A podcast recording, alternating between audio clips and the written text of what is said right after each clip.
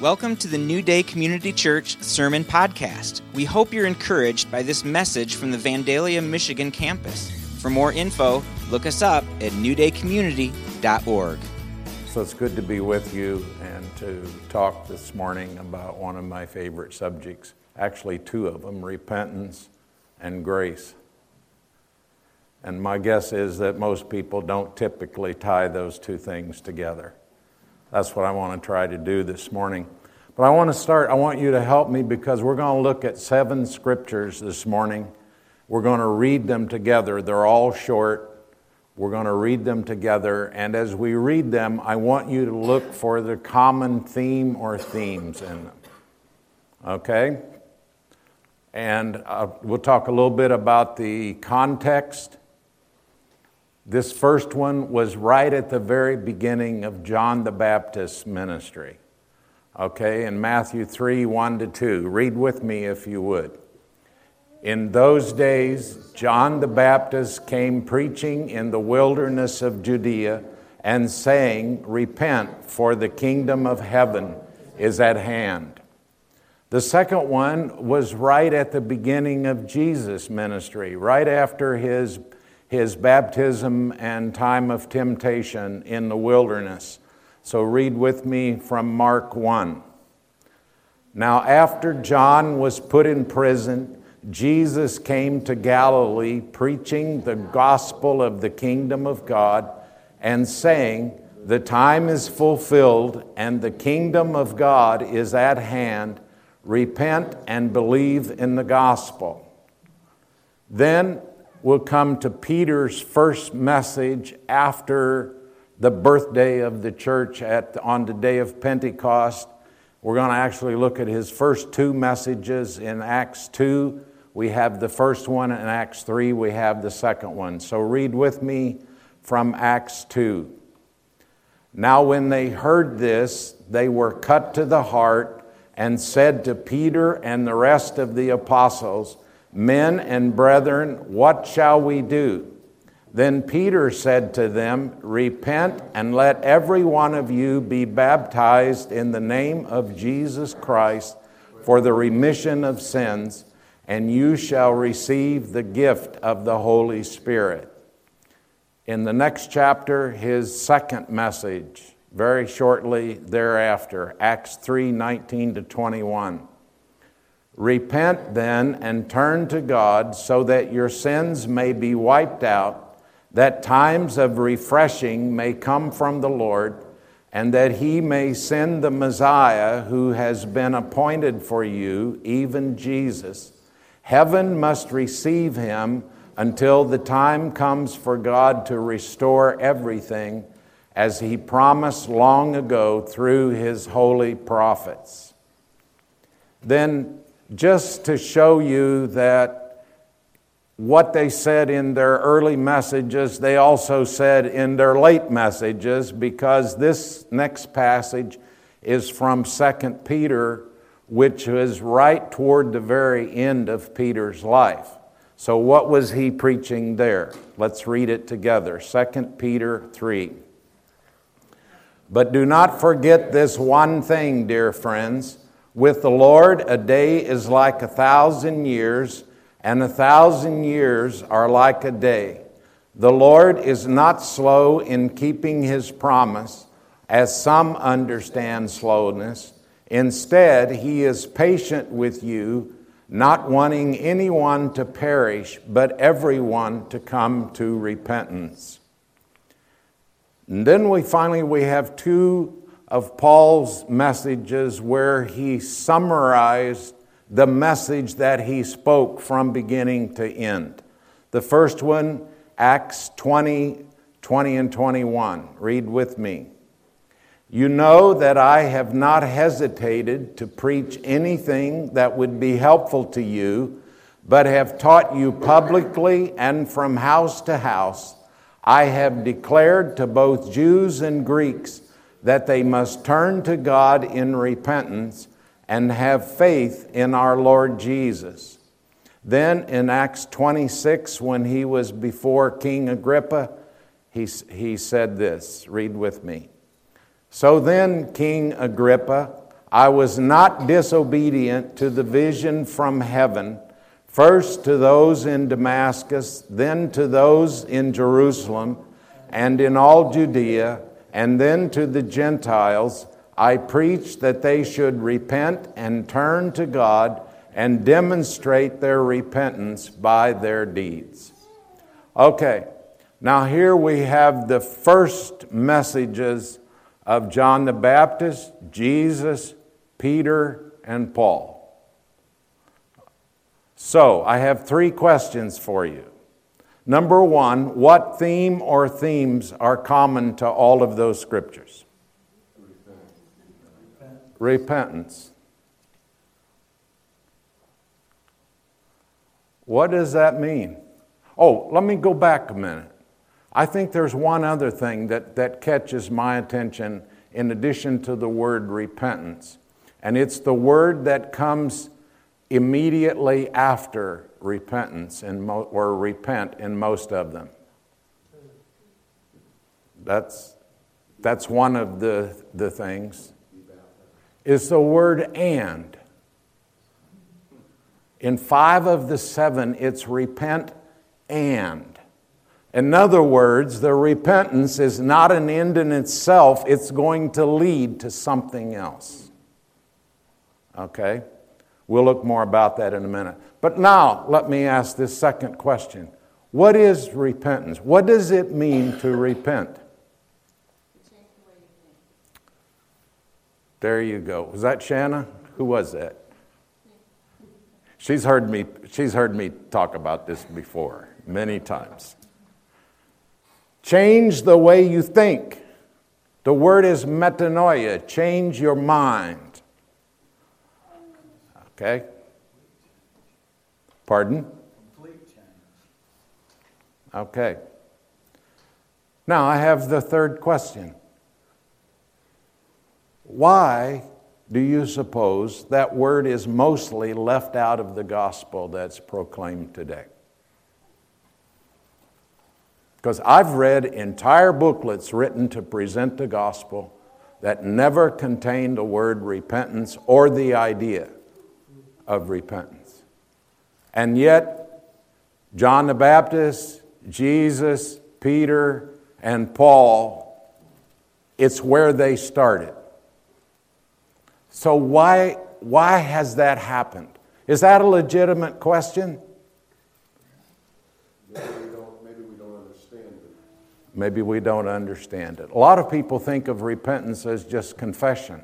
Those are, two, those are actually two different things. Okay? So we don't, we don't understand it. I also think that it's a part, a part of it is the, is the result of some funny ideas that we have today about grace. And that's really where I kind of want to focus in today. Now, I'm excited to be part of this, this year of grace and truth here because for 25 years I have felt that one of the devil's greatest tactics against believers is to get them to believe that they have to come down on one side or the other. And so you have grace people and you have truth people. For a long time, I was a truth person. I'm still a truth person. But I understand something. I've read John 1, I think it's 17, where John writes, For the law came through Moses, grace and truth came through the Lord Jesus. The Lord Jesus is grace and truth.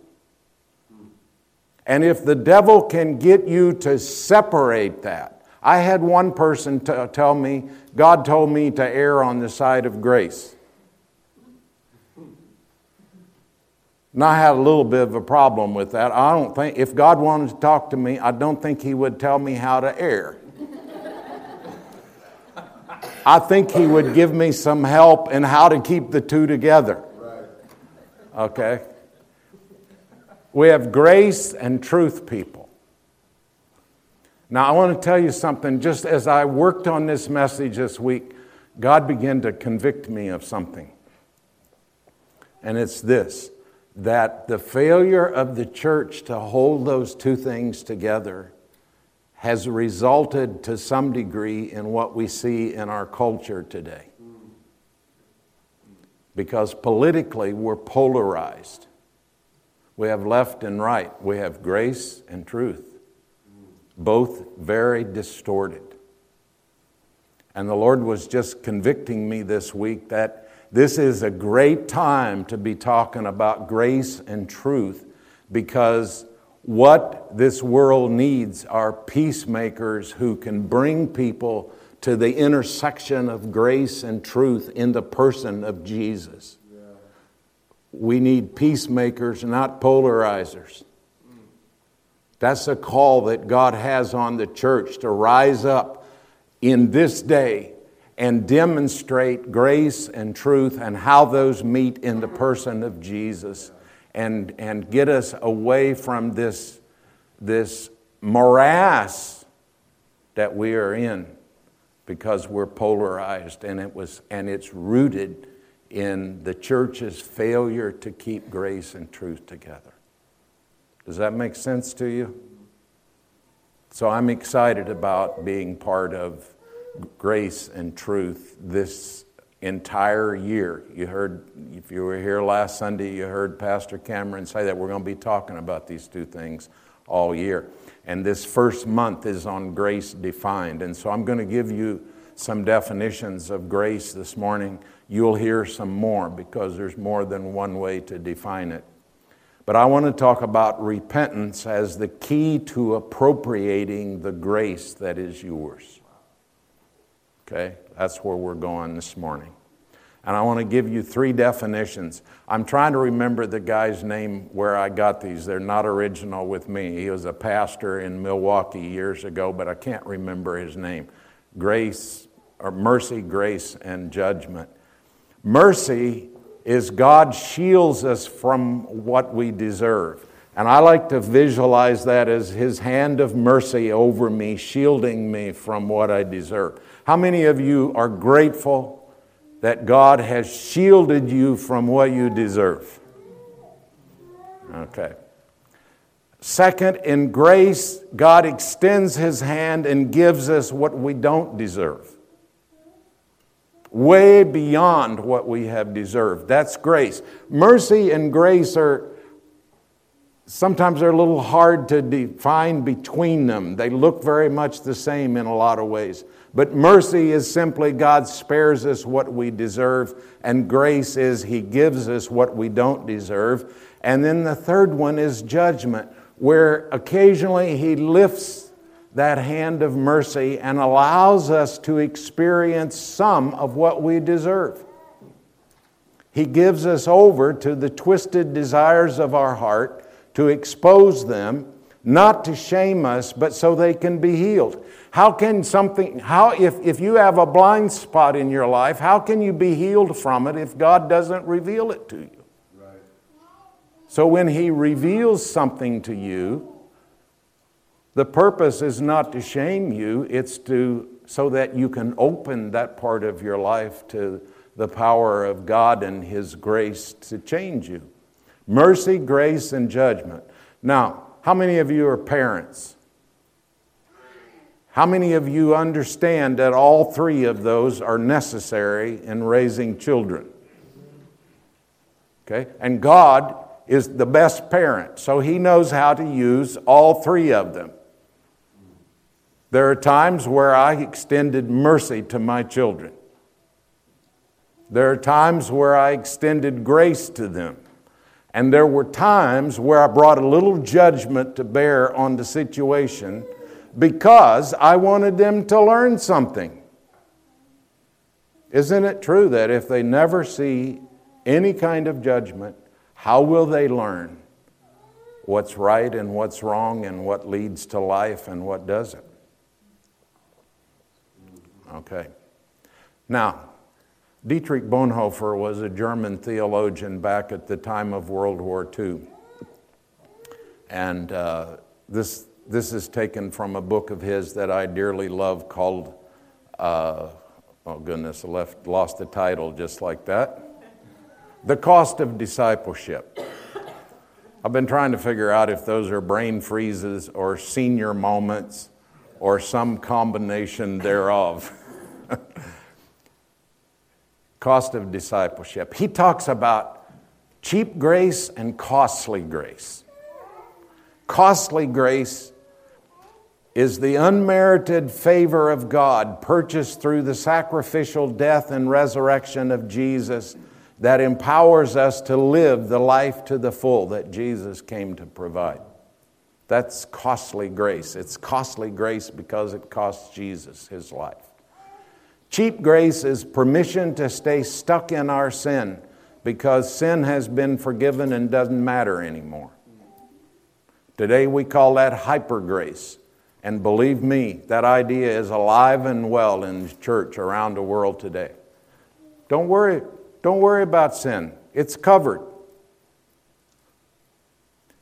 Luke and I were talking about the, the years that we spent together with a, a little small group we had before we merged into New Day.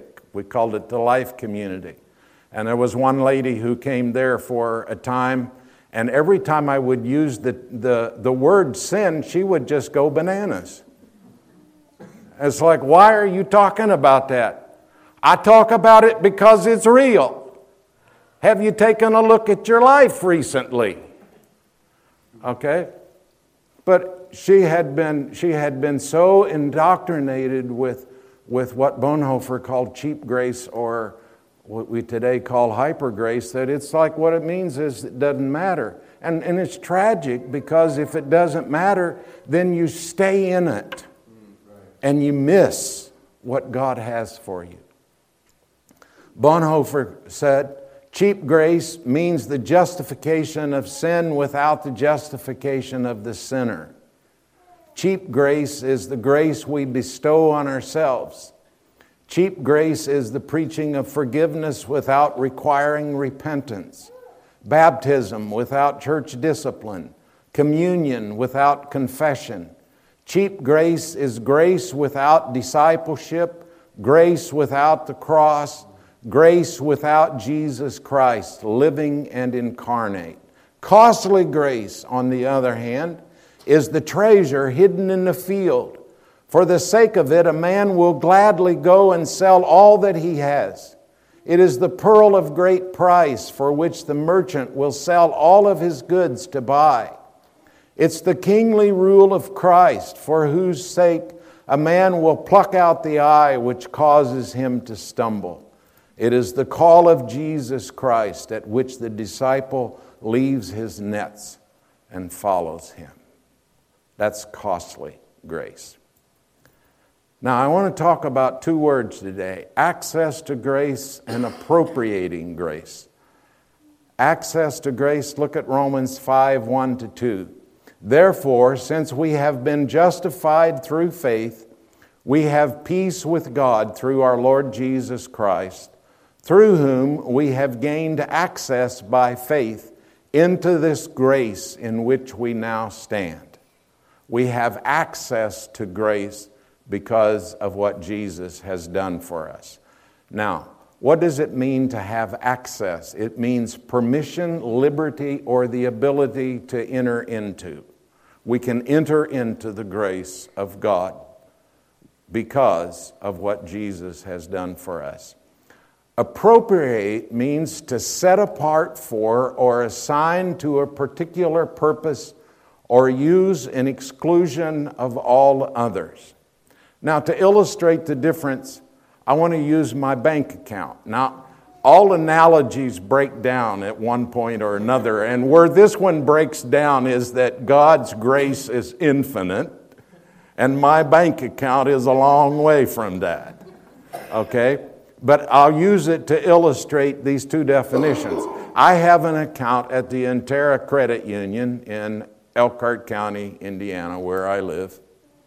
And I have a couple accounts there, and I have money that I have deposited into that account. And so it's, we own that, I own that, but it's in the possession of Interra. And as long as it's there, they can use it to make money for themselves. Okay? But I have access to it. I can go online, I can go take, stick my debit card in the ATM machine, I can write a check, I can authorize an automatic transfer. And when I do that, that money transfers that I had access to, I transfer to something that I want to use it for. I appropriate it for something. Okay? Like once a month, Tara automatically sends my tithe check to New Day Community Church. Okay? When I need cash, I go by the bank machine, I stick my debit card in, I get some cash, and I have that, which I can take it to McDonald's or, or wherever I go and, and use it. Okay? That's the difference between access and appropriation. Does that make sense to you? Okay. Now, we have access, full access to the grace of God. But notice this verse from Jonah chapter 2, verse 8. Those who cling to worthless idols forfeit the grace that could be theirs. Those who cling to worthless idols forfeit the grace that could be theirs. Now, idols begin in the mind. This is the connection to repentance. Remember, repentance is a change of mind. Okay? We have to change our way of thinking because if we don't, if we just think like the world thinks, even though we have access to it because to the grace of God, because of what Jesus has done for us, we will forfeit the benefit of that and, and the ability to appropriate it into some situation that we need to see the grace of God in. Does that make sense to you? So it's we have access to it but if we have idols in our lives based on wrong thinking, that's where they start, we will forfeit the benefit of that grace. Now, I want to talk to you this morning about my journey of repentance. That started in January 2, 1994. Now, you count the years, that's 25 years. Okay? So this, is, this has been a journey of, of mine for 25 years. And it started January 2nd, 1994, which was the first Sunday of 1994. And my usual pattern, I was up at 4 o'clock on Sunday morning. I have my first cup of coffee. I'm walking the floor and praying. And then I sit down at my computer, and out comes my sermon.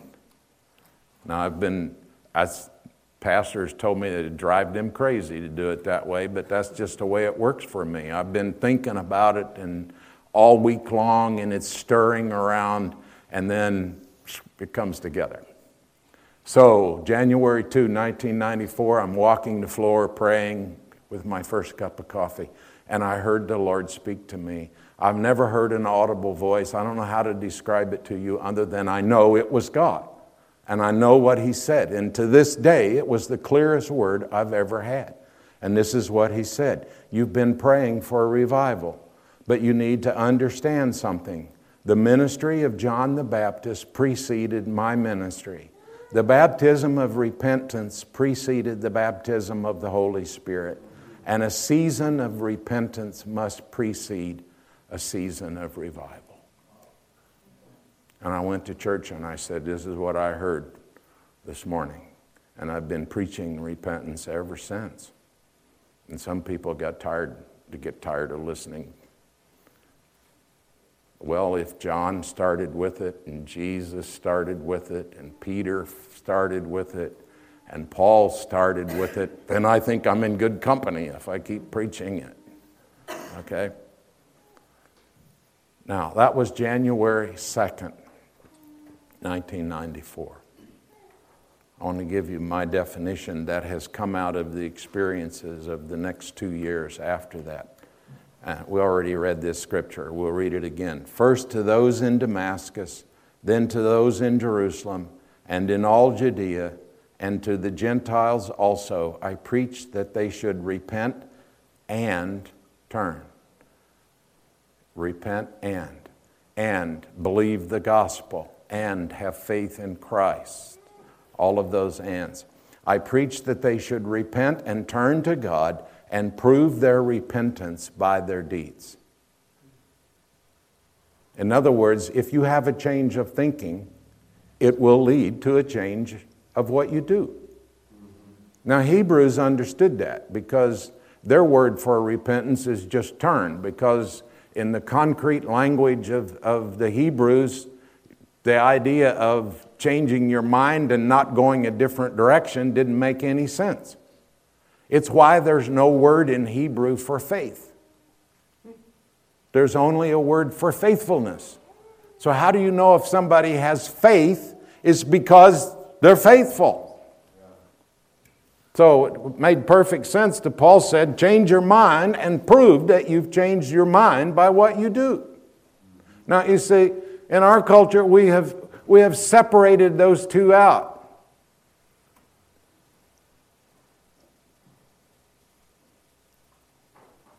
Uh, 25 years of stuff rolling around in my head, so I have to be careful and stay with my notes or we won't get through this today.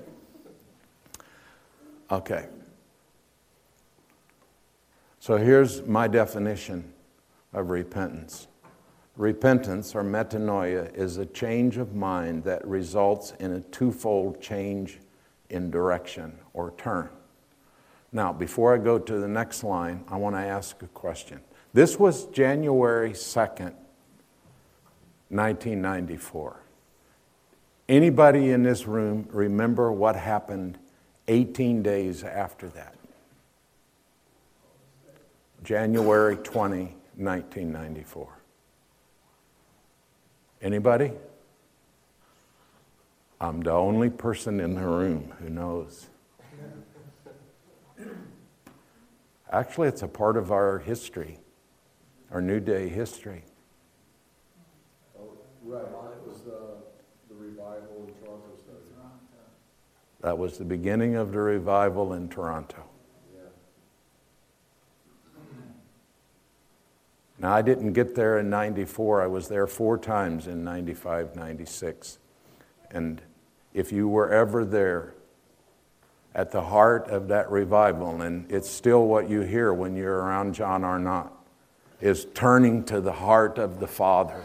It's rediscovering the heart of the Father.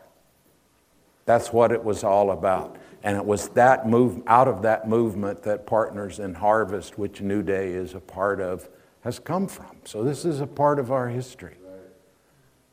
And to me, that it was very significant that that happened 18 days after I heard that word. Then the second turning is away from sin because the next move of God after that January 20, 1994 in Toronto was Father's Day. Isn't that appropriate?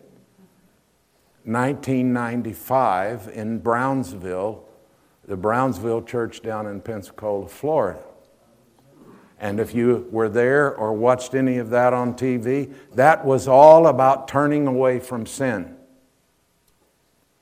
Now, to me, it's hugely significant that those two things happened in that order because repentance is a change of mind that leads to a change in direction toward God and from sin. And it's important in that order because the truth is, apart from the empowering grace of God, you can't turn away from your sin. You just keep being stuck in it. I know a lot of people who have things in their life they don't like and they keep trying to change it. But the only way they're going to change it is to turn their heart to the Father and let the Father's way of thinking begin to be my way of thinking. We sang about that this morning. He's for us, not against us. Now, why do we need to change our minds and think differently? Well, start with because our thoughts are not God's thoughts. Read this one with me. If you can. I don't know if you're in the back if you can see those letters, but for my thoughts are not your thoughts, neither are your ways my ways, declares the Lord. As the heavens are higher than the earth, so are my ways higher than your ways, and my thoughts than your thoughts. God doesn't think like us. Imagine that. And when I have a disagreement with God, guess who's right? This is why we need to change our thinking to line up with God's thinking. Then Romans 12, 2 in the message. Let's read this one together. Don't become so well adjusted to your culture that you fit into it without even thinking.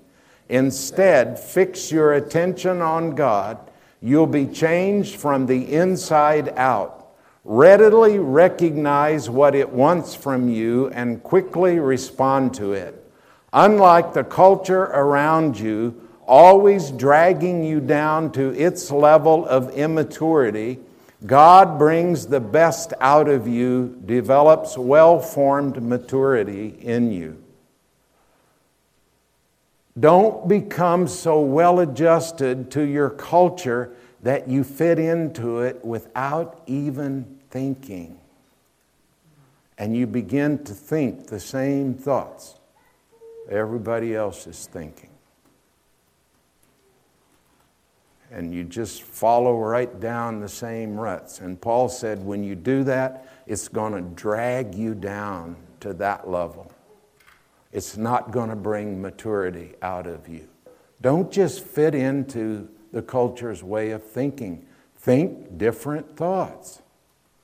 Think the thoughts of God. Let those begin to direct your ways. And then Philippians 4 8 and 9. Read that with me. Finally, brothers and sisters, whatever is true, whatever is noble, whatever is right, whatever is pure, whatever is lovely, whatever is admirable, if anything is excellent or praiseworthy, think about such things. Whatever you have learned or received or heard from me or seen in me, put it into practice and the God of peace will be with you. When your mind is free to wonder, where does it go? Somebody told me a long time ago, pay attention to that because it'll tell you a lot about you. When your mind is free to wonder, where does it go? Does your, when your mind is free to wonder on anything, does it wander to things that are noble, right, pure, lovely, admirable, excellent, and praiseworthy. That your, anytime your mind is free, that's where it goes. How many, for how many of you is that true?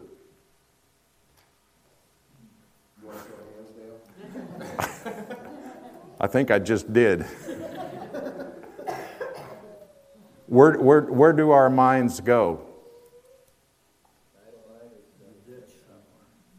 in a ditch. An idle mind is the devil's, my mom used to say, the devil's workshop. Same deal. An idle mind is the devil's workshop. Well, because of the way we think, because we haven't been trained in repentance, into thinking differently. Because it's like what, you know, for, for so many people today, it's like, why would you talk about repentance? Jesus has already died for our sins, and so we don't need to worry about that. He has died for our sins, but I don't want to be imp- continue to be imprisoned by my way, my old way of thinking. So let me just give you some examples, a few examples of thinking differently. And, and the first one is actually what we already sang about this morning. God loves me and is for me, not against me. Why is it important to think that? Because when we mess up, we, we will run to him if we believe that. Right. God was lover and promise giver 430 years before he became lawgiver and judge. That's Galatians 3 17 and 18. See that context? Paul was accused by the Jews of not appreciating the law. He said, I appreciate the law, but you need, I, you need to understand something. 430 years before God gave the law to Moses, he came to Abraham with a promise, a loving promise. I'm going to bless you, and you will be a blessing, and through you, all the nations of the world, all the peoples of the world will be blessed. That's Genesis 12, 1 to 3. You ought to know those three verses. Those are three of the most important verses in the Bible. It's what God's up to. Now, why is that important? Because if you see God primarily as the lawgiver and judge, let me ask you a question. If you have a deputy come to your front door and ring your doorbell and hand you a summons to appear in court, what begins to go through your mind? Are you excited? Wow, what an opportunity. How, how many of you would that, for that, would that be true for? For how many of you would your heart rate begin to, to accelerate and all kinds of thoughts would start going through your mind? Because we don't get excited about appearing before a judge. Now, Jesus, God is the lawgiver and the judge, but it's not who he is primarily, it's not his identity. He does say God is love. That's an identity statement. He never says God is law. He gave the law for a reason, a valid reason, but it's not who he is. Do you understand what I'm saying? These are ways we be, need to begin to think differently, or we will never draw, we will never turn toward God and begin to enjoy God because we're afraid of the judgment that's coming or something. This third one's one of my pet peeves. comes out of my conversations with a friend who's always using this term we're just dirty, rotten sinners. I got where he leads a Bible study. Every time I'd hear that, I'd just raise my hand. Sorry, that's not my identity. Paul wrote to the saints. I'm, that's, that's who I am. I'm part of the saints. I'm a disciple of Jesus declared holy by the grace of God. That's who I am. Am I perfect? No. You ask my wife, she can tell you that. But my identity is not dirty, rotten sinner. See? And, the, you know, it's kind of became a ga- become a game, but it's not really a game because if that's your identity, you have a tendency to just kind of excuse staying where you are. It's like the people who say to me, Well, I'm just human. And I say, No, you're not. If you're a follower of Jesus, you're not just human. You are indeed human, but you have the Spirit of the living God who spoke this world into existence and who sustains it every second of every day, living inside of you. You have a whole lot more possibilities than, oh, I'm just human. You understand what I'm saying? It's the same kind of idea. We just end up excusing. I don't want to excuse my sin. I want God to reveal my sin. Mm. I want Him to reveal what I need to do. And you know what? If you ask him, he'll tell you. I was praying at the end of the year, I always reflect on the past year and the coming year, and I was praying, God, uh, help me stay focused on the mission that you've called me to. And I think it was maybe New Year's Eve, somewhere in there. I heard the Lord say, You don't really need my help to stay focused on the mission. You're a task oriented person. You do that very well. What you need help in is relating to me as a person. I'm glad I heard that because that's, you know, it's like, okay, God, that's what I want to focus on. Now, I know He's a person, but you, un- you understand what I'm saying? It's sometimes it's, it's, we can, we don't know how to have a personal relationship. We know we have one, but what does that really mean and how do we cultivate that? I know how to cultivate my relationship with my wife or with my close friends, but how do I cultivate that relationship? And so the Lord said, That's what you really need help on. If you want help, ask for that. You can take care, you can stay focused on the mission. You're a task oriented person, you know how to go after things. Okay, conclusion. Wow, I'm right on time, too.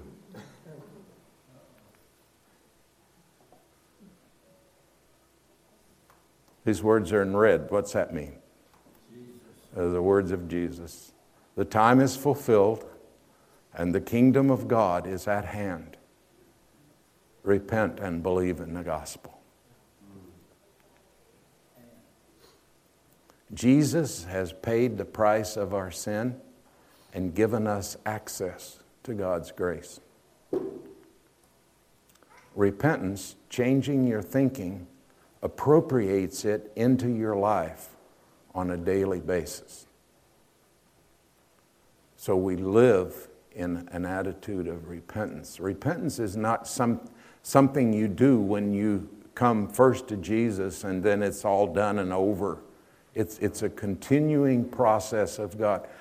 See, that Romans 12 passage that we read in the message in most translations says something like that. Be changed by the re, be trans don't conform to this world but be transformed by the renewing of your mind. That's an ongoing process. And don't cling to worthless idols. That's old ideas and thoughts because if you do you forfeit the grace that could be yours